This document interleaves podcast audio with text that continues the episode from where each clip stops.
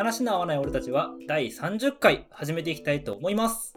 はい。はーい、お願いします。えーこの番組は物事の捉え方や価値観が違う話の合わない我々がお互いの頭の中を覗いて面白がるそんな緩い、えートーク番組でございます。だいぶこう話題にしてきましたドラマ「サイレントがこの前最終回を迎えたわけですけど、うんえーっと、見られました？お二方。見ました。お二方。おさおさんあ、えーっとですね、そう、あの、それ後で言おうかなと思ったんだけど、じゃあもう今言っちゃうわ。あ、そうだね。グダグダ。ごめん。話のあれを折ってしまった。すいません。とりあえずあの、あれですね、前回見てなかったパノさんとドヤさんは、サイレント最終話まで見られたということでよろしいですね。はい。見ました見ましたということで、今回は、あの時その一緒に、えーサイレントを紹介した高松さんをゲストとしてお迎えしております。お願いします。お願いします。もう高松さんもサイレント最終話まで見られたということで、いや、見ちゃいました。終わっちゃいました。終わっちゃいましたね、つい終わっちゃいました。なので、満を持して、サイレント、この4人でネタバレありで語っていこうかなというふうに思いまして、えー、と今回、サイレント特集ということで、えー、と番組組んだわけでございます。はい。お願いします。はいじゃあですね、どうしようかなって、最初に高松さんから聞いてみようかな。一言じゃなくてもいいんだけど、ざっくりと最終話まで見た感想いかがでした？そうだね。まあ、まずは、本当に、なんだろう、あの、頭の中空っぽにして、うんまず最初に言っときたいのは、うんうん自分としては、うん、すごい素敵なドラマだったなっていうのをうんうん思ってる。で、そこからごちゃごちゃいろいろ言おうとすると、でもね、一番やっぱり自分の中で思ってるのが、うん。はいはい。やっぱりこのドラマっていうのがこう描こうとしてるもの、うん。してきたものっていうものがすごくやっぱりこう不正確で曖昧なもの、こう人間同士のあのコミュニケーションであったりあといえばそれはそのね、えー友人関係であったり恋人関係であったり家族との関係であったり、そういったものを描くっていう作品として描くっていうことの難しさっていうのはすごく感じた作品だったなって思うかな。うん。なんかそれこそその普通のドラマだったらある意味当たり前のようにあるものなんだけど割とそこをすごく慎重にかつ丁寧に描くドラマだったなって感じはしたよね。そうそうそう。うん。それが一つ一つのこの脚本上のセリフ回しとか、うんうん。あのうん。それぞれの会話の掛け合いのテンポだったりとか、うーんそういった部分に気を使ってるっていうのはすごく伝わったなっていう感じかな。うん、なんかそのやりたいことを、まあそこをすごく丁寧に描くってやりたいことはなんか成功してるなって感じというかね。うん、ある種そのこう作品として描くうー時にある意味なんていうのかなあるあるというか、うんうんこれはまああの作品として用意するためにはまあ鉄板みたいなやり方っていうのがあのあると自分では思ってて、うんうんうん。まあ例えが正しいかわかんないけどこれはその一応大学の時にねあの放送部にいた時に実際ラジオドラマの脚本っていうのを書いたことがあって。あそうなんですね。ううん。ん、それは20分ぐらいのドラマの脚本なんだけど、ほうほうほう。そのラジオドラマっていうのはやっぱり音だけもちろんラジオだから音だけだからその、うん。登場人物が誰かっていうのをあの示すのがすごく難しい、あえー。確かにね。あああ、そっか。出てきた人が誰であるいはその新しい人が来た時にその人とどういう関係でっていうのを描くのが難しいとされてて。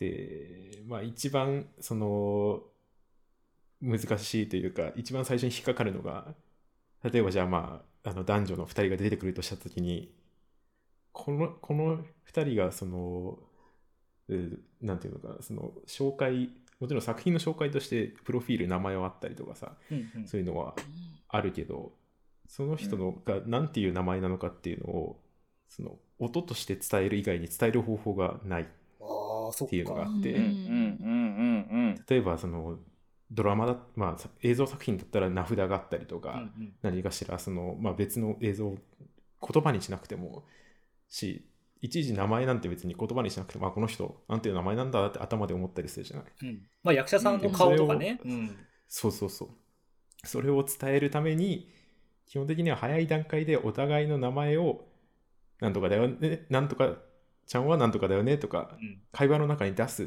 ていうのが一つ手法としてラジオドラマであってああ、なるほど、なるほど。自然な形で出せるもんね、うんそうするとね。そうそうそう。でも普通に考えたらコミュニケーション上でわざわざなんか 名前言うのって変じゃない変だね。うんそううん確かに確かに。でもなんかそういうある意味作品を作る時の当たり前みたいなことをあのーそんなにこの作品の中ではやってないのかなっていうふうに思ったどうしてもその映像の脚本を書いたことないから、うんそれがその感覚が正しいかわかんないけどいや、でもそれすごいわかるな。特に1話のそのキャラクター同士の描写。てか、描写の中からキャラクターがの輪郭が見えてくる感じ、自然と。は、すい、ごいなと思った。うんうんうん。でやっぱ僕らが全く知らない人たちの話が突然始まるわけじゃないですか、1話って。そうっていう中で、めちゃくちゃ手際よく、彼らがどういう人ですってことを、なんか、わかるように、しかもそれが不自然じゃないように会話の中で織り込められてるっていうのは、並大抵でできることじゃないだろうなっていう気がしちゃったというかね。そうそうそううん、それめっちゃわかります。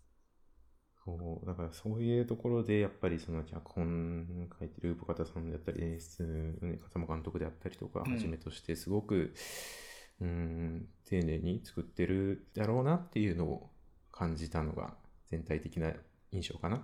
ああ、それが最後まで、最終話まですごく丁寧にいったなっていう感じ。うん、そうだね、うんうんそこは、うん、感じてた。なるほどね。ちなみに、ドヤさんどうでした？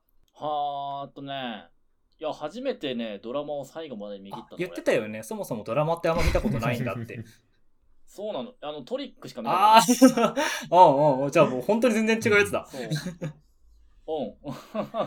うん。う んので、正直言うと、やっぱりまだ、その、ドラマっていう媒体に慣れてないなって思った。ああ、俺はそうなんだ。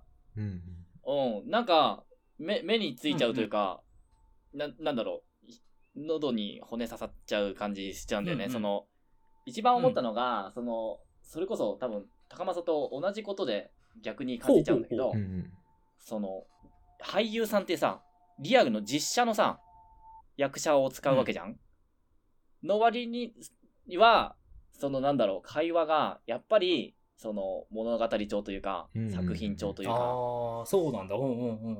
だなっていうところが、なんか、おげんの中でずれちゃうんだよね。ああ、ドヤの 日常そとの、やっぱり役者さんたちのそう演そうそうそう演技はそうそう。演技だなってなっちゃうんだ。人間、そう。人間ってそんな会話しなくねっていうとこが、なんか際立っちゃうんだよね。でもやっぱりそれって そうきっと作品自体もすごくある意味そのまあその物語、えーとしてじゃなくてあくまで現実に寄り添ったものを描こうとしてるからこそ、あーそういったセリフ回しとかが浮いて聞こうんえちゃったり、かもしれない。そう。それもそうかもしれない。そう。確かに確かに。そうそうそうそう。なんか、そう。アニメとか漫画だったら、うんうん許せるところが、ちょっと小骨になるみたいな感覚になった多分それはシンプルに俺が、そう、ドラマっていう媒体に慣れてないだけ。ちなみにストーリーというか、でそこの面でどうでした？そう。で、ストーリー関係で言うと、えっと、一番思ったのは、その何かしらに関わってる以上、いろいろと感じるところがそれは、もうちょっとだけ詳しく言うとどういうことなんですか？かな？うん。えっ、と、要は、その、なんだろう。まあ言ってしまえば、たマイノリティあ側。あ、はいはいはいはいはい。うん。ちょっと言葉がちょっとね、あの今回は特にあやいろいろと選ばなきゃいけないと思いますけども、あえてそのマイノリティとかマジョリティっていう言葉を使うんであれば、ちょっとマイノリティの人たちと関わることが、俺は最近は特に、ううん多いかなっていうところで、いろいろと考えさせられるところがあったなっていう話。ああ、なるほどね。うん。ちなみに、かななんていうか、そこで考えたことっていうのは、割と、な、なんていうのかな、どどっち側というふうに言うのが正しいのか、その、うーん。まあでも、それで、そこで、その、ドラマが、その、マイノリティ側に関して、なんか表現したいことに関しては、すごく納あ、得。そうなんだ。そう、うんうんうんうんそうよなって思っあた。あ。かな？なんか、その、ぜうん事前の LINE でさ、その、結構、うんあの、贈与論的なというか、要は、ああ、うん、そうね。の。で、プレゼントのお裾分けの多分描写があったと思うんだけど、それと結構それうんうんうん後半のテーマとしてすごい、まあ、奈々さんから始まるセリフなんだけどさ、うんうん、うん。そのことうん。あと、春尾さんのスタイルかな。あー、うんなるほどね。ううんんうんうん。は、多分、結構、俺が普段意識していることに近いかなああ、だから結構、うんうんうんあ、まあ確かにドヤさんやってること、春尾さんの、な、ななんかわかる気がするね、それは。うん。うんそうそうそうそうそう。別に同情してるわけでもないし、うんうん。かわいそうって思ってるわけでもないし、うんうんうんただ俺が一緒に俺と一緒にゲームしてくれるんだったら、別にいいし、うんうん別に俺と一緒にゲームしてなしたくなくても、来たいんだったら来ていいし、うんうんっていう、本当にただそれだけなのね。うん一緒にいてくれるんだったら本当に嬉しいし、うんうんうんそうじゃなくても、しんどくて、行くとこないんだったら、おいでっていう、ただ本当にそれだけ。うんうんもうそれ以上でも以下でもないの。なるほどね。ううんん。っていうこの感覚は多分春尾さんはなんかすごく近いものを持ってるんだなっていうのを見てて春尾さんががドラマの中で、まあ、過去の回想以降のドラマの中で多分、なんていうかな、学んできたことっていうか、身につけたこと、成長したことっていうのは、土屋さんの今の状況にすごい近いんだろうね。うんうんうんうん。一回ね春尾さんは間違えちゃったけども、でもなんか、その間違い方も土屋さんは分かるなって感じだった。そうそうそうそう本当にそう。てか改めてそうなんだろう。あ俺も気をつけなきゃなって思ったかああー、じゃあ、割とだからそのエピソードすごい刺さったんだね、じゃあね。なうんうんうん。うん。そんな感じはする。なるほどね。うん。じゃあ、最後にちょっと、パナさんいかがでした？うん。あ、あの、べ勉強になりましたっていう感じかな。なるほど、なるほど。あんまりストーリーに入り込めなくって。うんうんうんまあでもね、あの、さえっ、と、役者さんの表情とか、音楽の、いや、スピッツのさ、出し方とかさい、やー、スピッツの出し方はやっぱすごかったよね。いや、そう、ねもうすごい、そこすごい好き。そこは好きなんだけど、うんああの、なんか、ストーリーに入り込めなくって、これ、な、なんだろう、あの、わかんない。私もち聴者だからさ、うんうん。あの、うんうんうん。全然、その、ろう者側の気持ちを、なんて、わかんないんだけど、うん。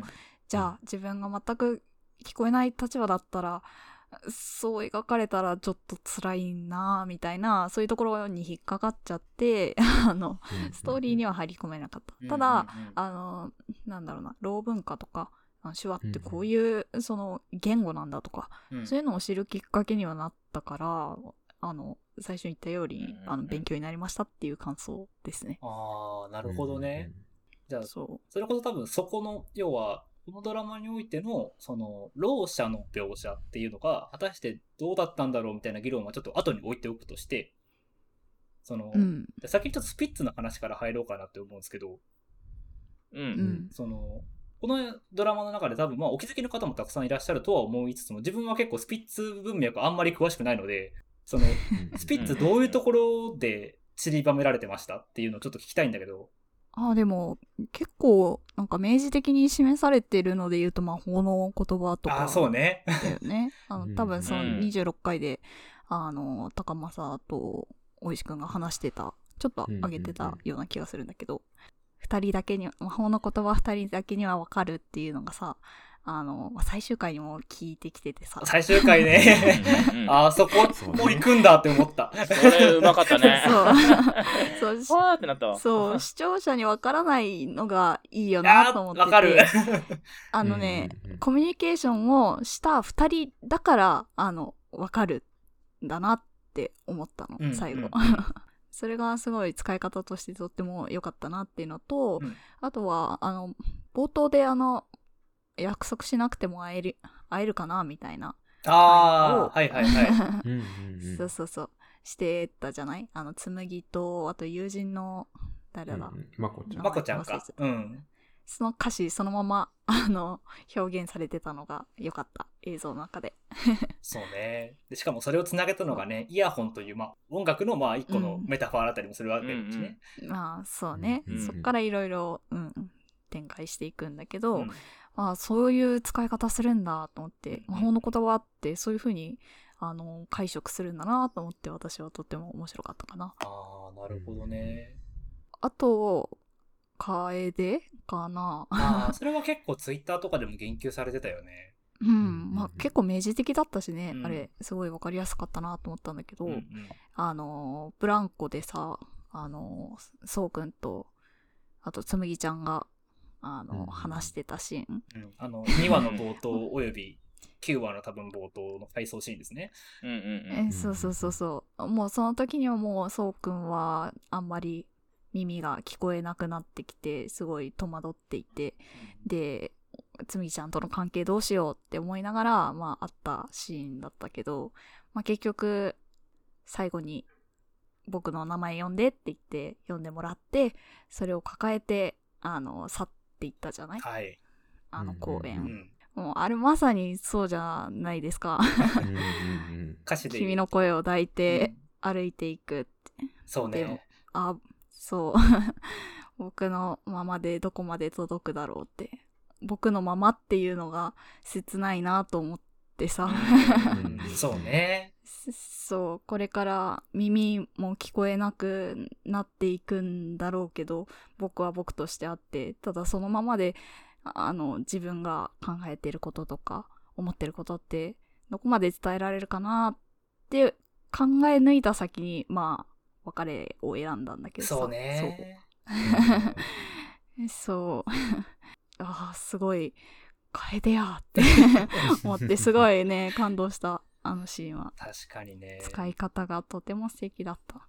スピッツの曲って割とこう、ちょっと抽象度が高い歌詞が多いなと思ってるんだけど、そそうそうそう。そううんそういう歌詞の内容をああいう風に具体的に示せるんだっていうのは割と自分は驚いたというか、そううんね。うんうんでしかもそこでなんか無理してそこに当てはめてるわけじゃなくてしっかり物語として意味のある当てはめ方をしてるっていうのはあうんあすごいなって感じはしたな自分も。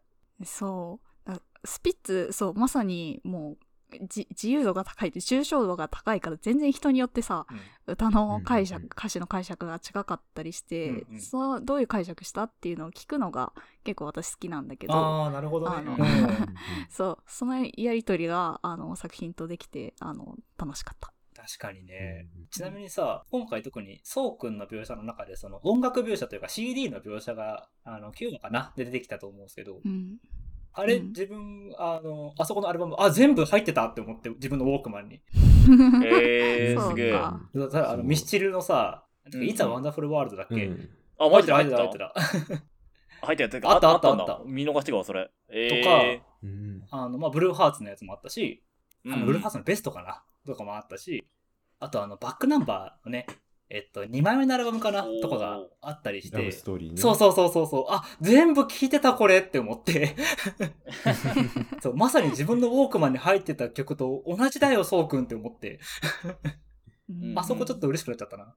世代っていう、うん、まあ、世代っていうほど狭いジャンルでもないけど、うんでもやっぱり刺さるものってあるよね。あるある。で、しかもやっぱ我々さ、ギリギリ CD 世代だから、そうだね。ああ、そうねそうね。そうな。そう。だからやっぱウォークマンに入れるときには、レンタルショップで CD から入れてたし、だからあのジャケットとか歌詞カード見たことあるって思って、なんか、それで単純に嬉しくなっちゃったところは結構あったりするかも。ピッツたくさんね、あのジャケット出てきて、その度にわーわーわーって、これこれこれって思った。そうだからミッケもね、その後、あの、パノさんからめちゃくちゃおすすめされて聞いて、えあれもいいアルバムでしたね、本当に。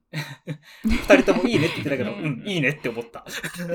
そう、いいんですよ。そう。ミッケはね、あの、結構たくさん出てきたよね。うん。まあ、なんでミッケのことはあんまり話さないんですけど、うんあの、私、冷めないっていう、はいあの、アルバムの中に入ってる、港そう。と、おー。あと、こぐまこぐまっていう歌が、曲が、うんすごい、港くんだなって思った。お、出た港の話。ああ、なるほど。へえ、へえ、俺そのサメライは、なんか、おかんがめっちゃハマってたわ。あ、マジで？聞いた方がいいよあ、てか、その、何？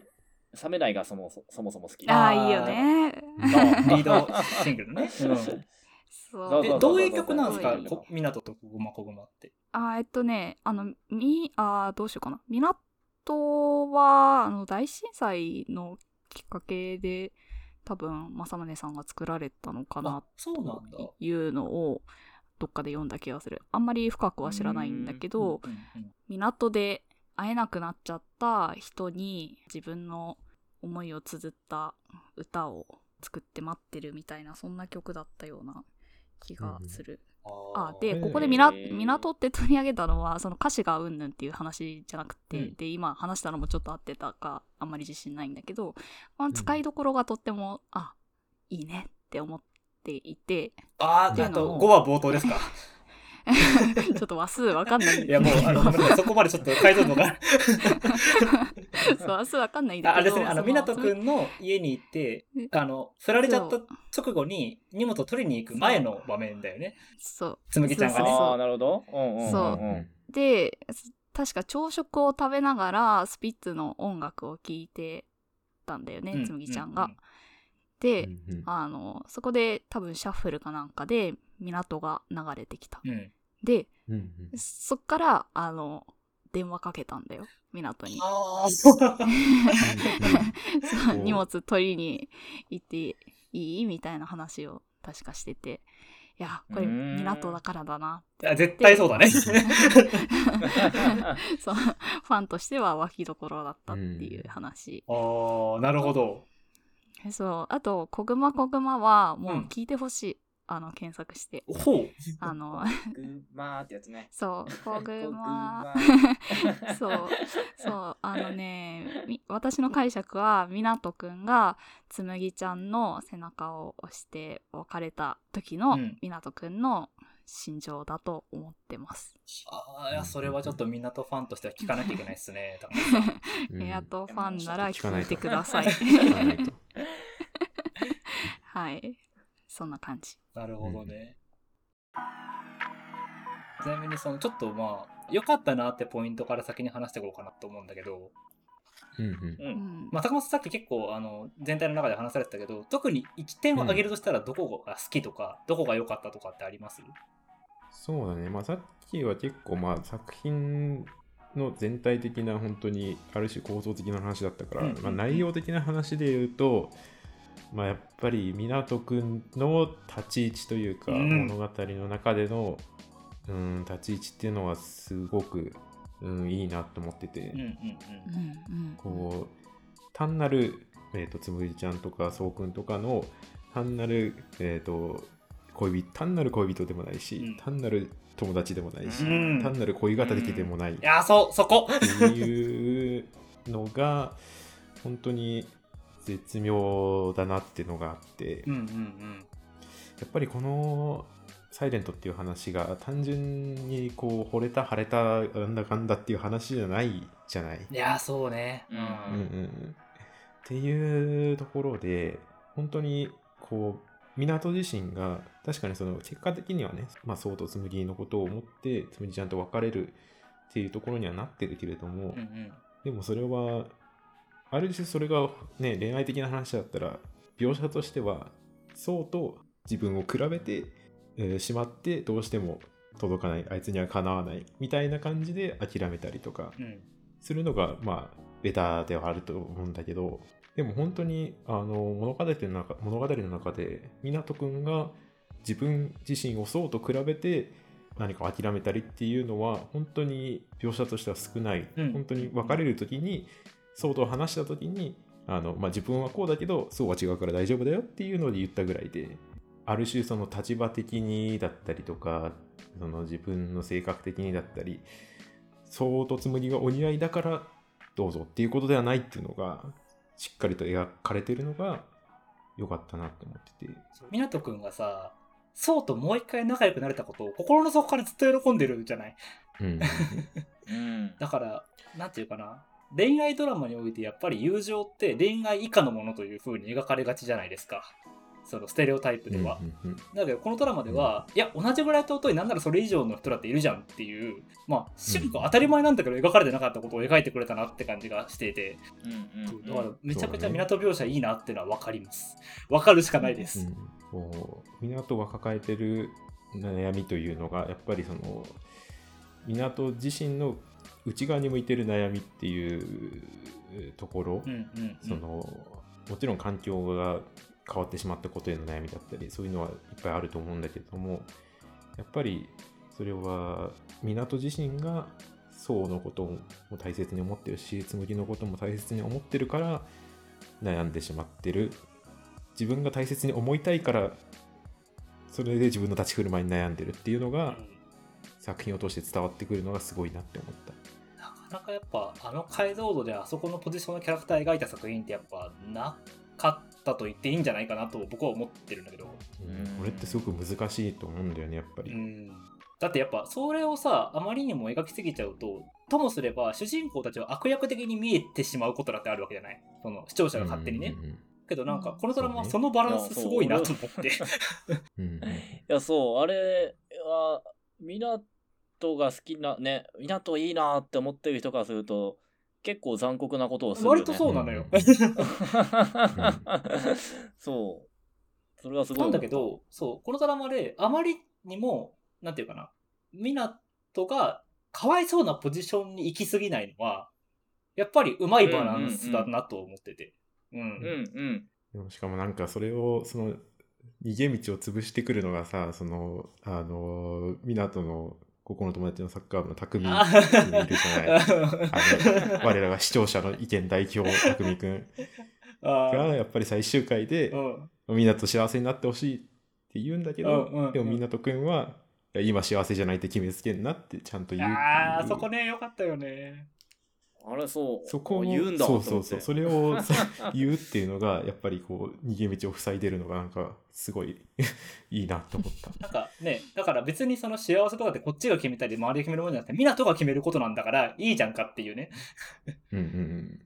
それすごい良かったね。ちなみに僕は奈々さんの湊へのバトンも大好きですけどねあそこ。あ、わかる。あれめっちゃ好き。あのシーンすげえ好きだった。てか、もう、春尾さんが長すぎる。いやめっちゃ困ってる春尾さんね。そう。ああれやばいどうしようっていうあの表情ねう。ん絶妙だね、あれも。あそこ超面白いただバカだけは伝わるんだよな。そう。あ今バカって言ったっていう。うん。そう。あそこす。げえ笑った。なまあ、それを逃げ道を塞がれた上で俺は言うけど、うん港君には幸せになった。はい。なるほどね。いや、いい意見だと思います。そんな感じかな。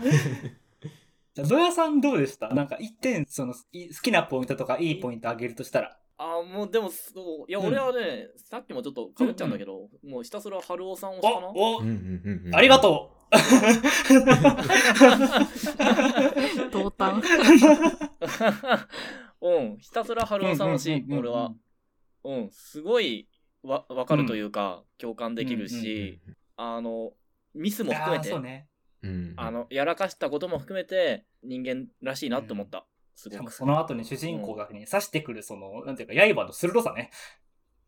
そうそうそうそうそうそうそう。ね、同じミスをしないようにというか、自分がしたミスがあるからこその、あのね、そうたちとの距離感というか。なんかまさに本当に先生って立場として主人公たちを見守るっていううん。ポジションとしてめちゃくちゃなんかいい役大役だし、あと偽善的でもないってのもいいなと思ってすごく。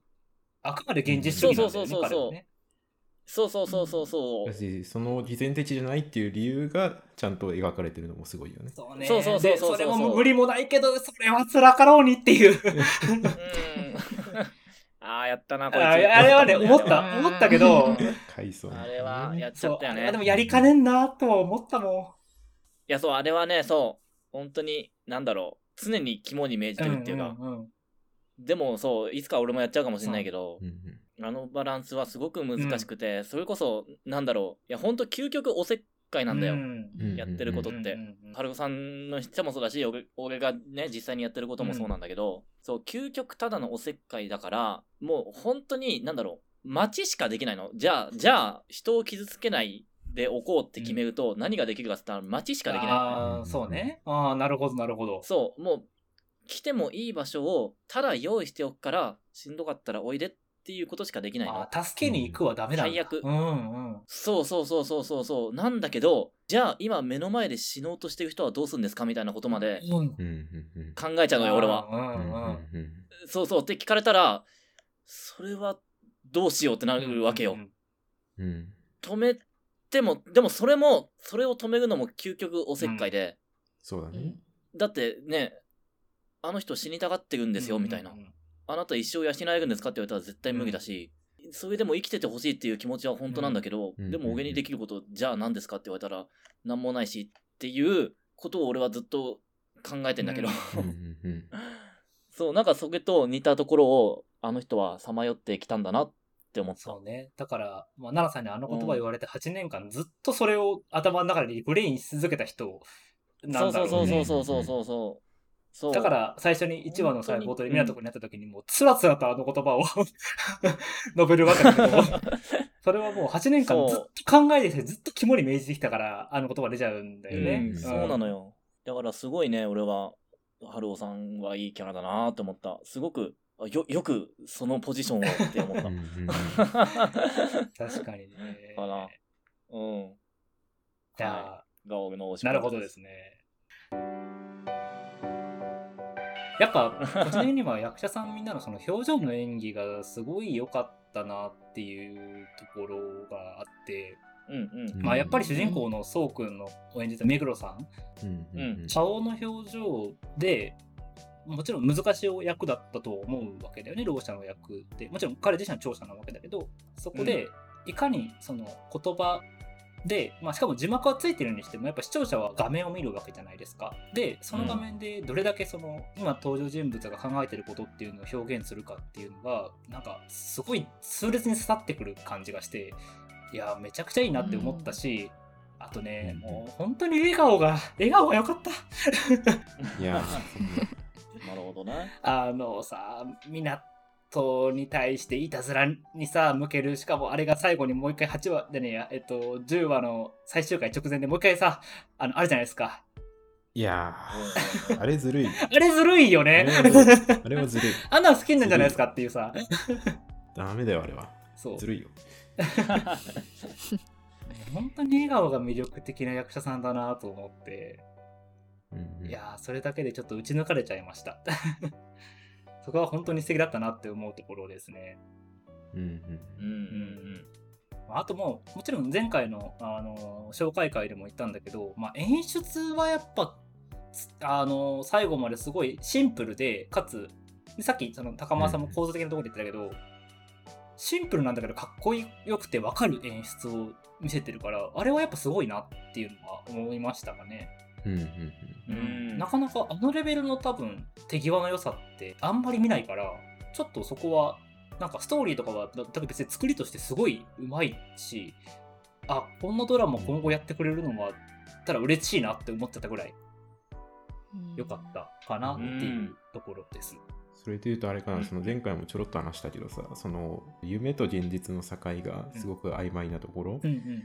で、一個、その、それまで、その前回話した時とかは、現実かと思ったら夢だったっうんうんていうところだったんだけど、俺それをやられてたから、春尾先生がさ、うん回想の中で、その、はいはい。ナナさんに向かってさ、あの後ろから「ナナ」あって呼びかけてああった振りね。返ったじゃない、うん。あれもう夢かと思ったらね ああ、確かに。そうかそうか。それを春尾先生は感じたわけじゃない？その瞬間、うんうんっうん。ていうのをなんか視聴者目線でも感じられるその曖昧さ確かに。を持って作ってたのが俺はすごいなって思ったあ、あれがだからそこまでのミスリーディングの一つになってたというか、夢じゃないっていう。んそう俺はそう俺はもうあれ見た時いやもうあこれ夢やん 夢じゃない夢じゃない現実え聞こえてたの？って思ってそういう春尾さんのそのある種の衝撃みたいなのを同時に感じることができて確かにそうかも。それってなんか演出のなせる技だなって俺は思った、うん。いや、あのシーン確かにすごい、なんかは、なんていうかな、もうんうんう、ドキドキしちゃったもんね。そうそうそうう、ん、わかる。それはすごいわかる。ここからちょっと、あの、少しだけ重たいというか、うんうんなんていうか、さっきパノさんが全体の視点の中で話したところにちょっと触れてこうかなと思うんですけど、うん。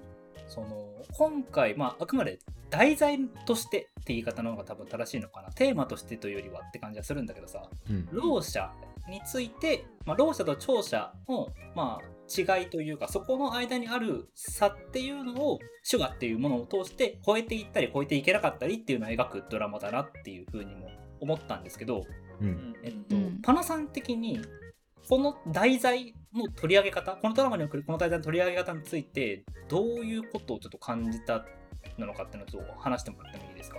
うーん。いやドラマの作り的には、なんだろうすごい気をつけてやられたい意識されてたのかなと思いながらまああのうん思ってたんだけどまあその見た人に思うことうんうんとして、まずその層の感情とかうん例を拡張してもし今後出会う目の前にいるようなそのど病気を抱えてたり聞こえなかったりとかそういう人に勝手になんか想像というかうんうん。同情とか共感とか勝手にしないといいなって思って見てた。うんうん。で、うん。まあそれをしないようにあのつむぎちゃんとかあとはなんだバイト先の男の子とかのやり取りで、うん そう、んそう、ん。そうするのはおかしいっていうことをピン止めしてたのはあのとても作りとしていいなって思ってたんだけど、うん。うんうん。でもそれはその制作者の意図を考えていることであって見た人がそう思ってくれるかはちょっとまあわからないかなと思ってるからまああえて言ってるんだけど、うんうん。なんかその勝手に あの想像しないでほしくってそれよりもちゃんとその目の前の人とコミュニケーションをとってあのその人が病気とかあの抱えてるものをどう考えてるのかっていうのを、まあ、知ってくれたらいいなって 思いながらあの見てました。うんうんうん。なんか割と自分もその広報としてこのドラマを泣けるドラマっていう風にすごい売られてたのは割と引っかかってて、うーん。うんなんかそれって結構消費目線だよなというか、そう勝手にそのなんか困難とか病気とかをさ感動の材料にして押し出すのはやめてくれよっていうのは思うよね。うん。前回のそのうん。うんうん2022年の回で、まあ、ちょっと稽古目を澄ませてって映画の話をした時にあの感動ポルノって言葉をちょっと出したんだけど、なんかううんんこのドラマはそうならないようにすごく気をつけ、まあ、うんと、一部そうじゃないところはあれど、そこはある程度、あ他のドラマに比べたら気をつけては作られてるとは思うの。その制作者の意図として。ただ、消費者がそういう風に取っちゃったら結局そうなっちゃうんだよなっていう不安がすごくあって、うん。なんか、そうね。そこは、まあもちろんコントロールすべきじゃないし、そもそも感じ方って人それぞれでいいじゃんっていうのはわかるんだけど、とはいえ、なんか誤解を広げちゃうのは違う気がするなっていうのは僕もすごい思いながら結構後半の描写は見てたりしましたね。うんね、難しいね。本当により多くの人に届いてほしいからこそ、届けようとすればするほど、ね、あの、なかなか伝わりきらないことも出てくるだろうし、うん。それは、やっぱり作品、映像のテレビの画面の中に映ってることよりもね、やっぱり、その外側の、うん、例えば宣伝の仕方だったりとかっていうのは、やっぱり注意する必要っていうのはあるかもしれないね。うん。自分も一生付き合わないといけないちょっとまああの病気があるから、うんうんうん。なんか、まあ、全然その耳が聞こえないとかそういう話ではなもちろんないんだけど、うん。ただそういうその少し偏見を持たれがちあでうんうん。あのそうそう名前的に。でそれでずっと一緒にいないといけない病気がある立場でうん。あのなんだろう、ちょっと思うところがあって。なるほどね。なんかそう自分的にはこの病気をなんだろう。まあマイナスではあるんだけど、うんうん。まあそんなにうん重く考えてなくって、うんうん。言うなればもう手のかかる個性うんうんうん みたいな。あそんな感じで別にまあまああってもしょうがないかなみたいな。面倒だけど、全然辛くもあの悲しくもなくって。う、んうん。まあ、ある種自分のアイデンティティと思思ってる？立場で考えた時に、あこの描き方で大丈夫かなって 少し不安になるところがあって、うんうんその稽古目を澄ませばっていうのをさっき大石くんが、うんうん。うん紹介してくださったところにあったと思うんだけどあれあの映画私まだ見れてなくてすごい見たいなと思ってるんだけど、うん。あの人って別にその耳が聞こえないからどうこうっていう話じゃなくてにそのその人個人として何をその苦難として考えていや捉えているのかどう生きてるかっていうのを描いているわけでしょ。そうそうそうそうそう。そう。なんかあの、まあ、中東失調者であるそうくんはまあ辛く思うのはとってもそうだと思うんだけど、うんただその耳が聞こえないっていうことが、まあ、ある種当たり前でそれがアイデンティティだって思っている人たちにとってはちょっとそんな悲しく描かれちゃったらうん私たちってって の立場ってっていう気持ちになるんじゃないかなって勝手に想像しちゃったの。そう。だから、その、なんだろう。勝手に、あくまでもその、そうくんがそう思ってたっていう事例を、じゃあみんなろう者がそう考えてるのか、病気を持ってる人がそう考えてるのかっていう風に展開されちゃうと、え、ちょっとすごい余計なお世話なんですけどって なりそうだなって。うん思ったそうそう。なんかそこはすごく、なんていうかな、自分も、なんか前半まで、その、まあ、個人的には湊っていう、あんまりこれまでドラマでは描かれなかったキャラクターが描かれたから、その後半で、まあ、宋の話に行くっていうのはなんとなく予想はついてたわけで、もちろんその後、うん奈々さんの話が一回挟まるんだけど、なんか、宋くんのそこも、やっぱ新しくストレオタイプを破ってくれるタイプの描き方を自分はちょっと期待してるところがあって、後半の描写に。なんか、うん。うん自分は結構そこは超えなかったなっていう感想を実は持っちゃってるんです。後半に関して。うん。ううんん。で、特に、やっぱ9話の冒頭の、その、そうくんのお姉ちゃんの息子さんの誕生の話、あるいはそこで、その、耳が聞こえる聞こえないっていうのがあるかもしれないっていう話は、やっぱちょっと余計に感じちゃったなっていう気がして、うんうん、すごいわかる。うん。あそこがね、やっぱすごい引っかかっちゃってるんですよね。それはそうね。うんなんかあそこで耳が聞こえないってことをかなり明確に障害、病気として扱ったなっていう気がして、うんうんそれはどうなのというか、なんていうか、それこそその前に奈々さんが耳が聞こえない、奈々さんは先天性のろう者であって、そもそもろう者のコミュニティだったり世界で生きてる人だから、耳が聞こえない世界は、なんか音がない世界は悲しい世界じゃないよっていうことを、まあセリフとして提示している上で、あ、じゃあそう描くんだなって思ったらそうじゃなかったから、あれってちょっと思ったところがあって、そう。うんうんあ、そこは聴者側の視点で描いちゃうんだと思って、ちょっとそこはね、なんか引っかかってます、自分も。そうねうん。その作品の中で、やっぱりその、この、あくまでも、えーその人が聴者であるのか、うんう。んあるいはろう者であるのか、あるいは中途失調者であるのか、うんうんうんそれを描くっていうのは、うんあくまでも手段であって目的ではないと思う。あのそう、おっ感しゃる通り、おじてたんですっしゃる通り。すごくう。ん。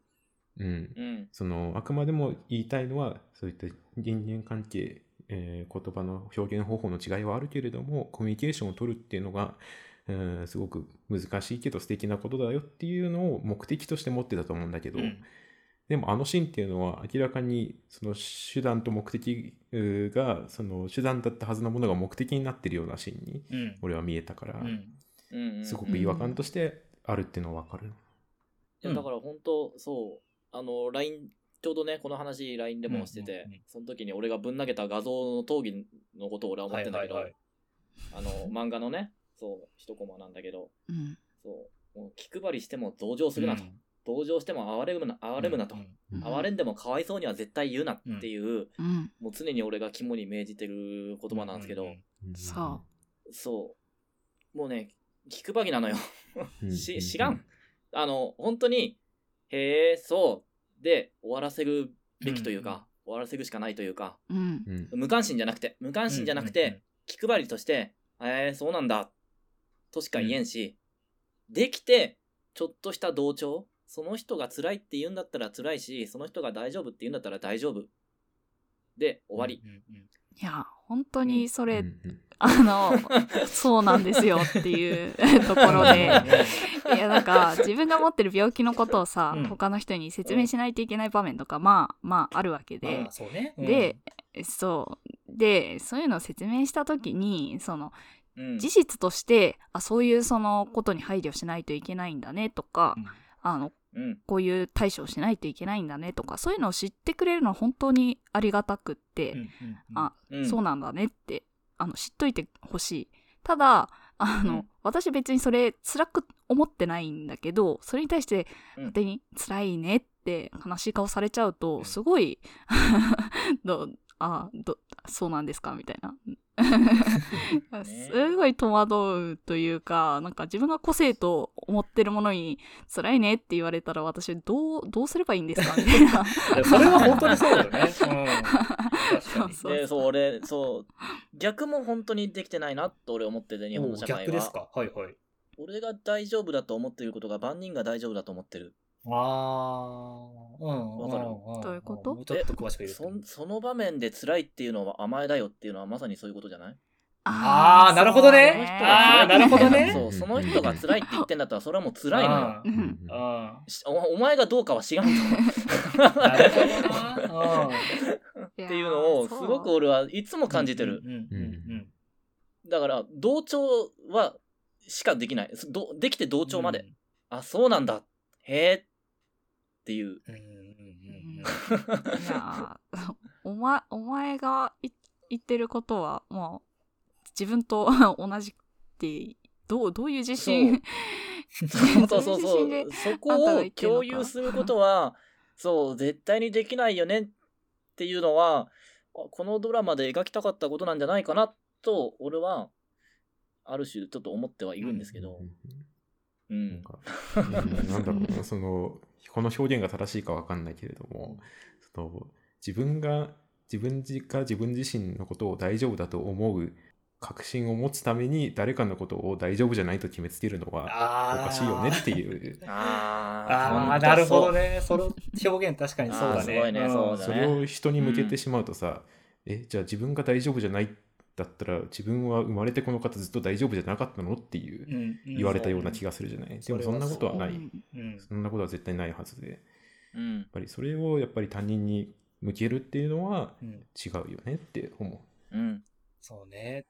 なんか、それこそその、ろう者というか、ろう文化だったり、ろうコミュニティって、本当に、なんていうかな、独立に生まれてきたものだっていうのが最近、あの、分かってるんだっていうのをさ、この前ラジオの特集で聞いてさ、うんう。うんその日本の聴者とか聞こえる、日本っていうかまあその世界だね、の聴者のコミュニティとは、全く別に独立に生まれてきた言葉で、語彙も、うんえっと、文法も文化も全然違うっていう。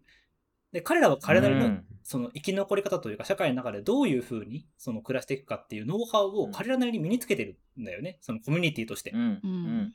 うん。だからそういう、要は全く別の世界なわけだよ。一種言ってしまえば。うん。そこに、音がないからかわいそうってのはやっぱ絶対思っちゃいけないし、なんつうかな。うん。音がないじゃなくて、そもそも、その、そのラジオの特集の中ですごいいい言葉だなって思ったのが、デフゲインって言葉が最近あると。うんうんうんうんおーそのデフってろう者って意味なんだけど、英語で。その、うんろう者ってあることを獲得したゲインっていう言い方があるっていうのね。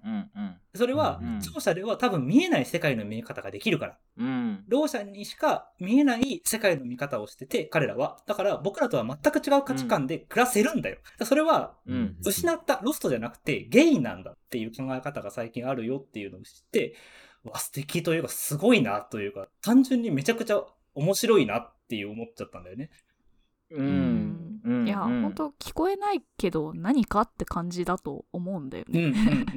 そうそうそうそそう。そういう世界で私たちは生き生きていてそれが当たり前だと思ってる、うん。それをなんか失っちゃってかわいそうって言われたらうんってそりゃなるよなって思う。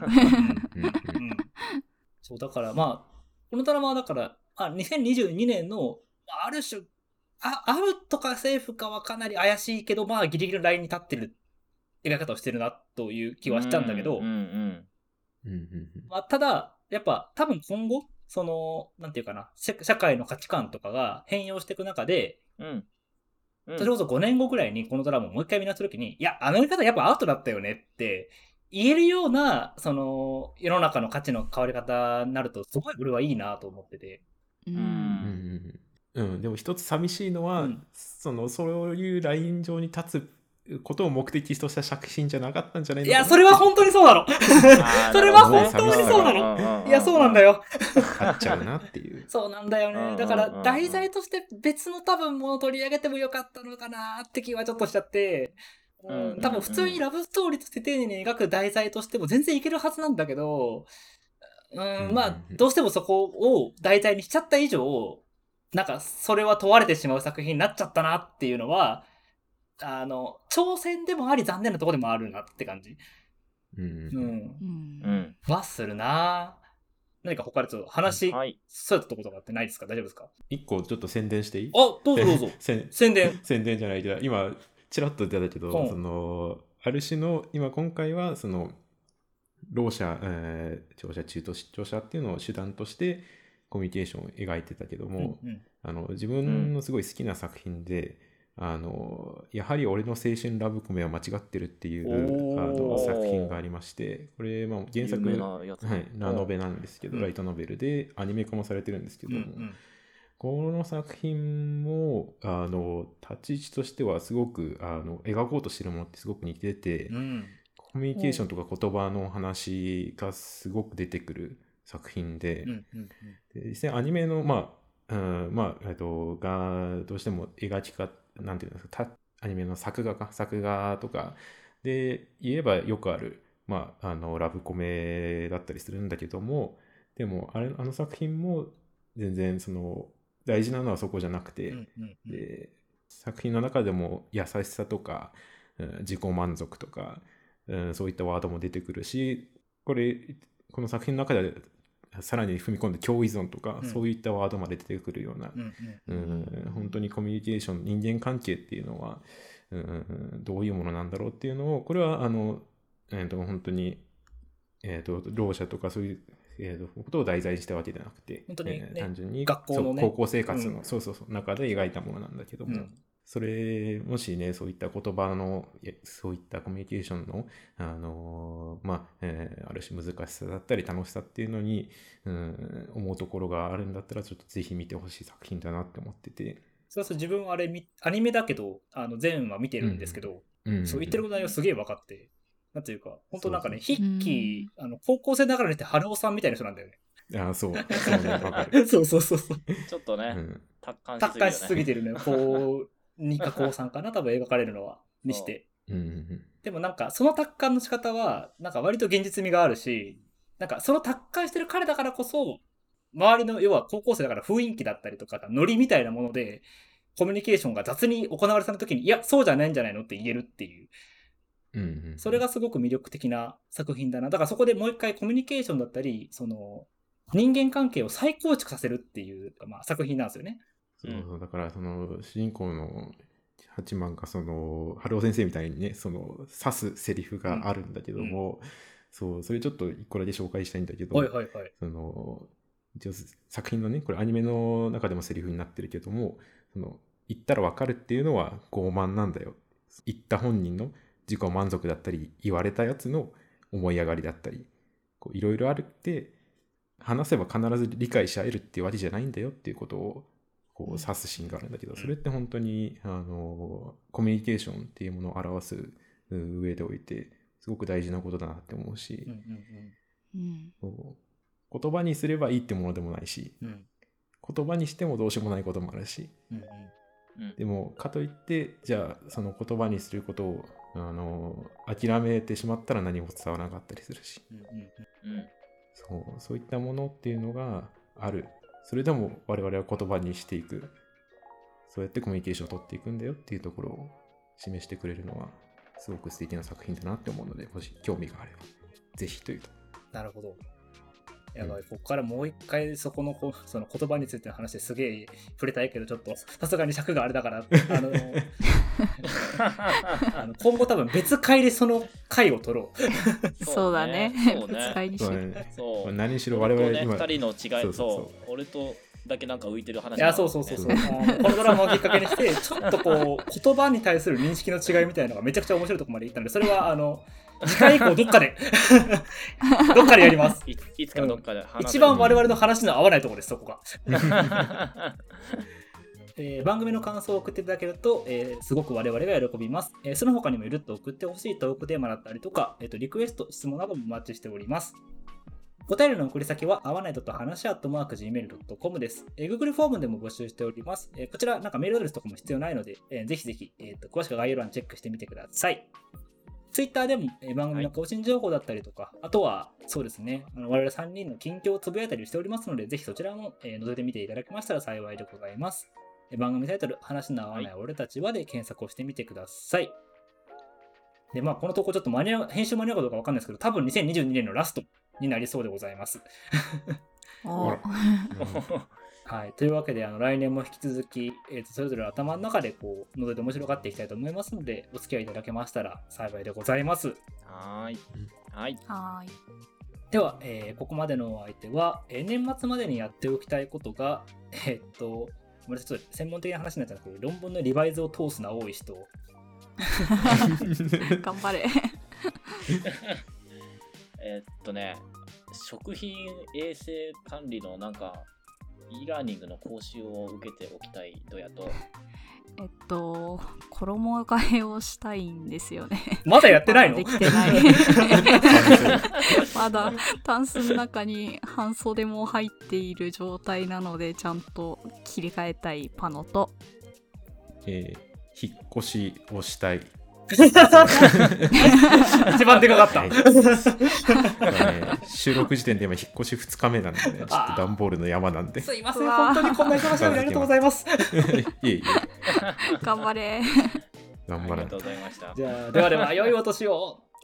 良いお年を。ありがとうしよう。